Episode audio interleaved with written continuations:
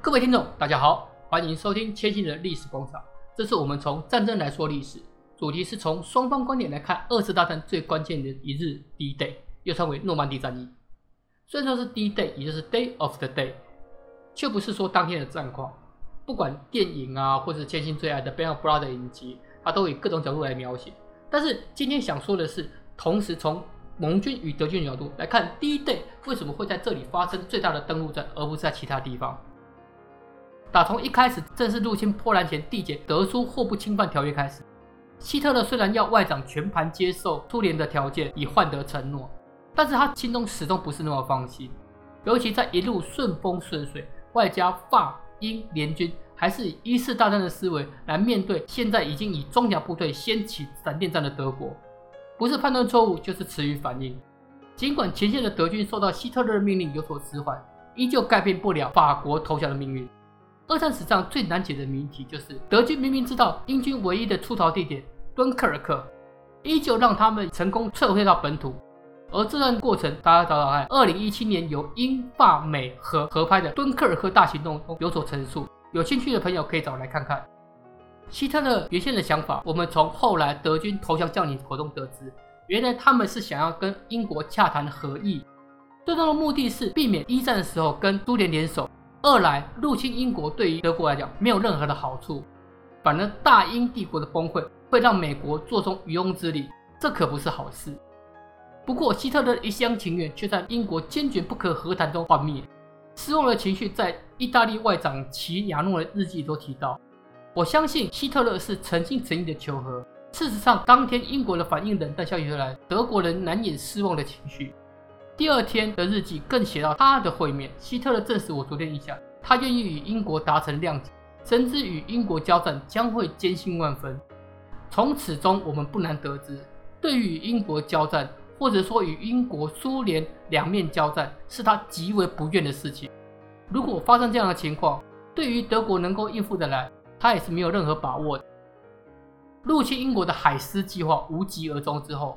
希特勒下达二战最有名的行动——巴巴罗萨。这个语出意大利词汇“巴巴罗萨”，所有人都相信是出自神圣罗马帝国皇帝在第三次十字军东征落马溺水而死的腓特烈一世的名字。他是德意志的历史骄傲。希特勒的用意非常明显，但即使有腓特烈加持，这次的入侵受困于秋季的泥沼，更在冬季的大雪冰寒中倒下，结果不仅让德国引以为傲的装甲兵团元气大伤。更让本来就在敦刻尔克后没有足够实力抵抗德军入侵的英国借机恢复元气。为了怕英国重演一战时从萨洛尼卡或是色雷斯海岸登陆，出现在面对苏联的德军后方的惨势，下令出兵，最后进出占领七大大部分领土。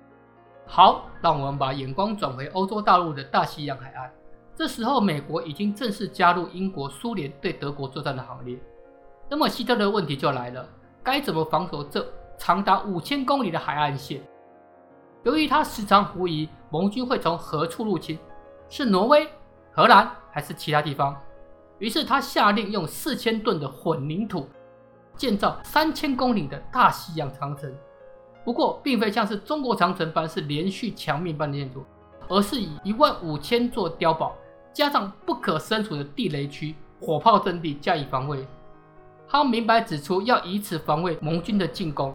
一开始是由当时德国最大的工程公司托特率领，以法兰兹萨维多斯等工程师，他们最有名的就是建筑至今仍在使用的德国高速公路。但是，一到一九四三年五月，由于各地的战事不断，需要的资源不足，仅仅完成百分之三十左右。当年十一月，失去耐心的希特勒决心更换工程总负责人，让德军中战功彪炳、有“沙漠之虎”称誉的隆美尔元帅接接替这个任务。但是在大海对岸，大西洋长城预定完工期限同时，由美国总统罗斯福、英国首相丘吉尔率英美联军参谋长委员会等人，在首府华盛顿召开代号为“三叉戟”的军事会议。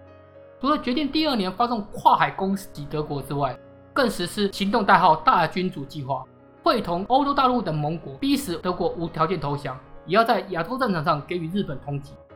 若是要渡海作战，总不能朝着德军防备森严的地方攻击，那不仅会损失惨重，成功的几率也会很低吧？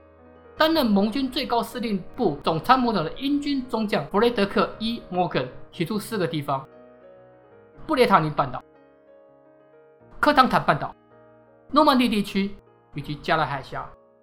前面两个因为是半岛地形，德军控制地下，达到防卫目的。加拉海峡的优点是欧洲大陆上距离英国最近的地点。德军的 V1、V2 火箭计划也在沃纳·冯·布劳恩与瓦尔特·多恩伯格上尉主持下在此研发。也是因为地缘的关系，让德军高层都相信这里是盟军最有可能入侵的地点。不过，盟军高层确实反对想法。这个地方的河流运河繁多，想要入侵之后靠装甲部队快速拓展威胁的可能性不高。相反的，诺曼地区界的海岸线很长。登陆之后，就可以对瑟堡港、布列塔尼地区的诸港以及巴黎同时展开威胁，便于执行直捣德国的计划。于是，他们选定最终计划就是我们所熟知的诺曼底。即使选定，却还是有致命问题，缺乏有力登陆的港口。于是，盟军决定研发人造港口来解决这个棘手的问题。盟军为了要分散德军在海岸线上的军队分配，或是想要让德军抽调诺曼底守军前往他处。于是决定实施保镖计划来完成这个目的。这个行动代号是在德黑兰会议时认可大君主计划后，丘吉尔对斯大林所说的一番话。战争期间，真相是如此可贵，因为谎言时时充当他的保镖。这个行动中包括了铜头蛇计划、伪装盟军将会在比斯开湾登陆的艾恩塞德行动以及齐柏林行动。海王星行动、闪光行动、泰坦尼克行动等，这一些都是为了要分散德军的注意力。其中最重要的是坚忍行动，分为南北两个部分。北部坚忍行动通过伪造无线电讯息，让德军误认盟军将会进攻挪威；而南部的坚忍行动又称为水银行动，它的规模比较大，目的是要让德军相信。巴顿将军所指挥的第一美国集团军将会在加莱登陆。第一集团军本来是存在的，后来跟十二集团军合并，但是这个虚假的单位却有着不同凡响的作用。水银行动分为许多小行动，包括水银一号，将真正美国的第一集团军虚假的布防在英国东南部，造成将在法国加莱登陆的假象。水银二号提供盟军部队移防与驻守的假信息给德军。水银三号专门制造假的登陆码头与船只，包括特别地区的交通标志与无线电通讯。水银四号是空中打击计划，包括真正诺曼底登陆前对加莱海滩铁路与德军设施的袭击。水银五号则是在英国东南部港口丹佛密集从事各种的活动，包括无线电台、开挖隧道、匆忙备战的倾向。这些举动当然就是要希特勒误以为盟军的意图不在诺曼底。除此之外，对于地形的侦察势在必行。盟军一共出动了超过三千两百次的低海拔照相侦察，目标是地形、海滩障碍物以及地堡、炮台等防御工事。但是为了怕德军识破他推测出他的行动地点，必须分布于欧洲海岸沿线，企图扰乱希特勒的想法。当然，登陆作战也需要演练。在隆美尔接手大西洋长城后的一个月，盟军疏散德文郡小镇斯拉普顿的居民，并接管该地。原因就是因为附近的海滩地形跟诺曼底很相似，演习使用登陆艇与海滩障碍物比较方便。好，对于盟军的行动，德军方面是怎么想的呢？德军的高级将领布鲁门特提，他在战后曾经说道：“突尼西亚在一九四三年五月失陷之后。”希特勒越来越担心盟军会在法国南部登陆。事实上，那一年他推测地点不断的在变动，从挪威、荷兰、索姆河、诺曼底、西班牙、葡萄牙都曾经出现他的推测名单中。他更担心有比斯开湾与法国南部夹击，但是他与其他德军高级都认为不可能从比斯开湾超过英国战机可以掩护的最大攻击范围。也排除掉从西班牙一线入侵的可能，甚至一九四三年盟军一次调集在英国南部太过刻意的佯攻，也都没有能够骗过德军。一九四四年开始，大批美军前往英国的动向，当然也在德军的情报网掌握之中。不过，盟军这一连串的欺骗行为，让没有得到英国情报的德国高层无法确认盟军将在何处登陆，只能确认英美各自在英格兰南部集结，将在英吉利海峡有所行动。前面提到的布鲁门特提，他在战后也表示，德国海军参谋部认为盟军将在一个大型的港口登陆。一般认为是法国北部的勒阿弗尔，但是陆军方面不同意这个看法。依照德号的将领，将会是一个平坦开阔的海湾地形。另一位高阶将领伦德特表示：“我以为反攻将从比较狭窄的地方横渡，像是勒阿弗尔与加莱之间。我预计是在索姆河入海口的一边，登陆后扩大到加莱附近。”由此看来。好像这些行动真的欺瞒过德军的高层将领，但是很不幸的，最关键的人物希特勒不知道为何没有中计。三月底，布鲁门特提接获最高统帅部的指令，希特勒预测诺曼底将遭受攻击，而且这不是唯一的通报，接下来都有持续不断的指示，要求加强此地的防御。在盟军不知情的状况下，所有的欺骗行动似乎都将功亏一篑。至于希特勒为什么这么巧的预测到盟军的目标，恐怕就成为一个无法解释的谜团。从最高统帅部来的警告态度都是元首担心。为了因应要求，布鲁门特提将九一闪兵师与一些战车分队作为预备队，派往社保半岛后方靠近卡伦坦驻守。但是不是所有人都无法接受理解希特勒的想法，比如说接手大西洋长城的隆美尔。他在一九四四年春天决定改变想法，认为盟军也会在诺曼底登陆。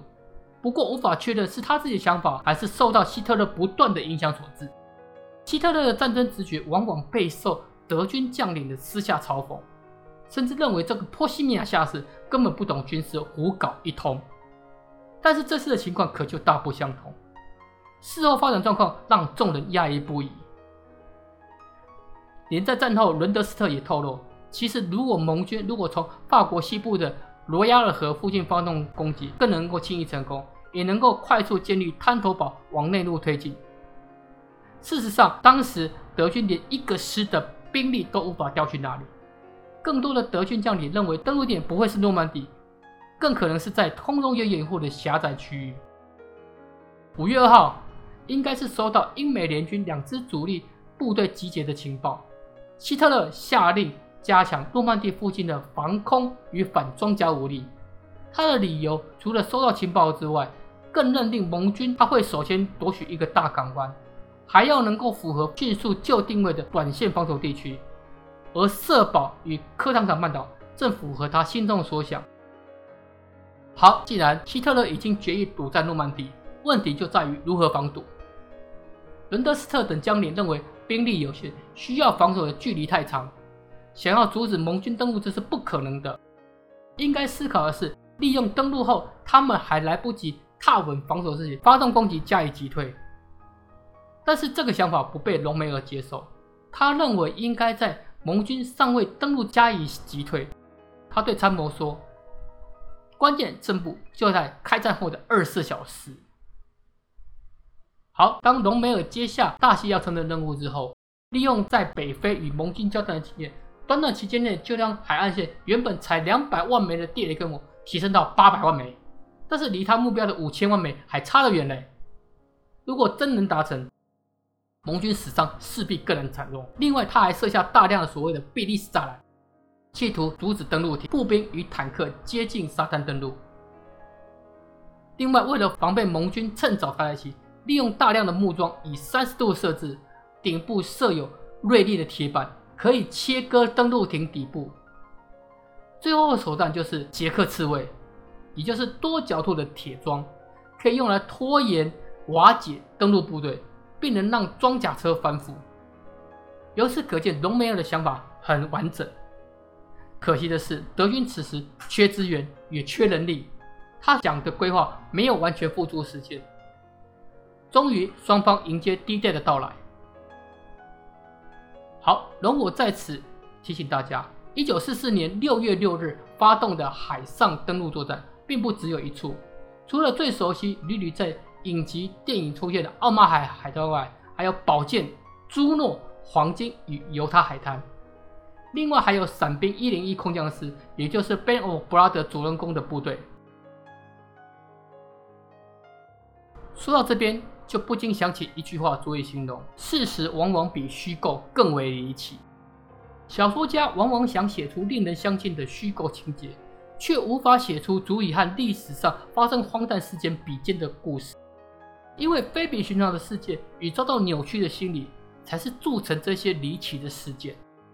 盟军想尽一切办法要让德军远离诺曼底，但一切的努力却在希特勒的直觉下，所有努力都成为无用。如果不是德军资源人力吃紧，盟军是否能在诺曼底成功登陆，还真的很难说。您说是吗？如果您喜欢千信提供的内容，希望能够听到更多不一样历史解读。可以的话，请您以千禧的历史广场搜寻，在 Medium 或是 Blogger 留下宝贵的意见，或是您有想听的历史主题，都欢迎与我分享，会尽力改进缺点，提供给大家更好历史饗宴。谢谢。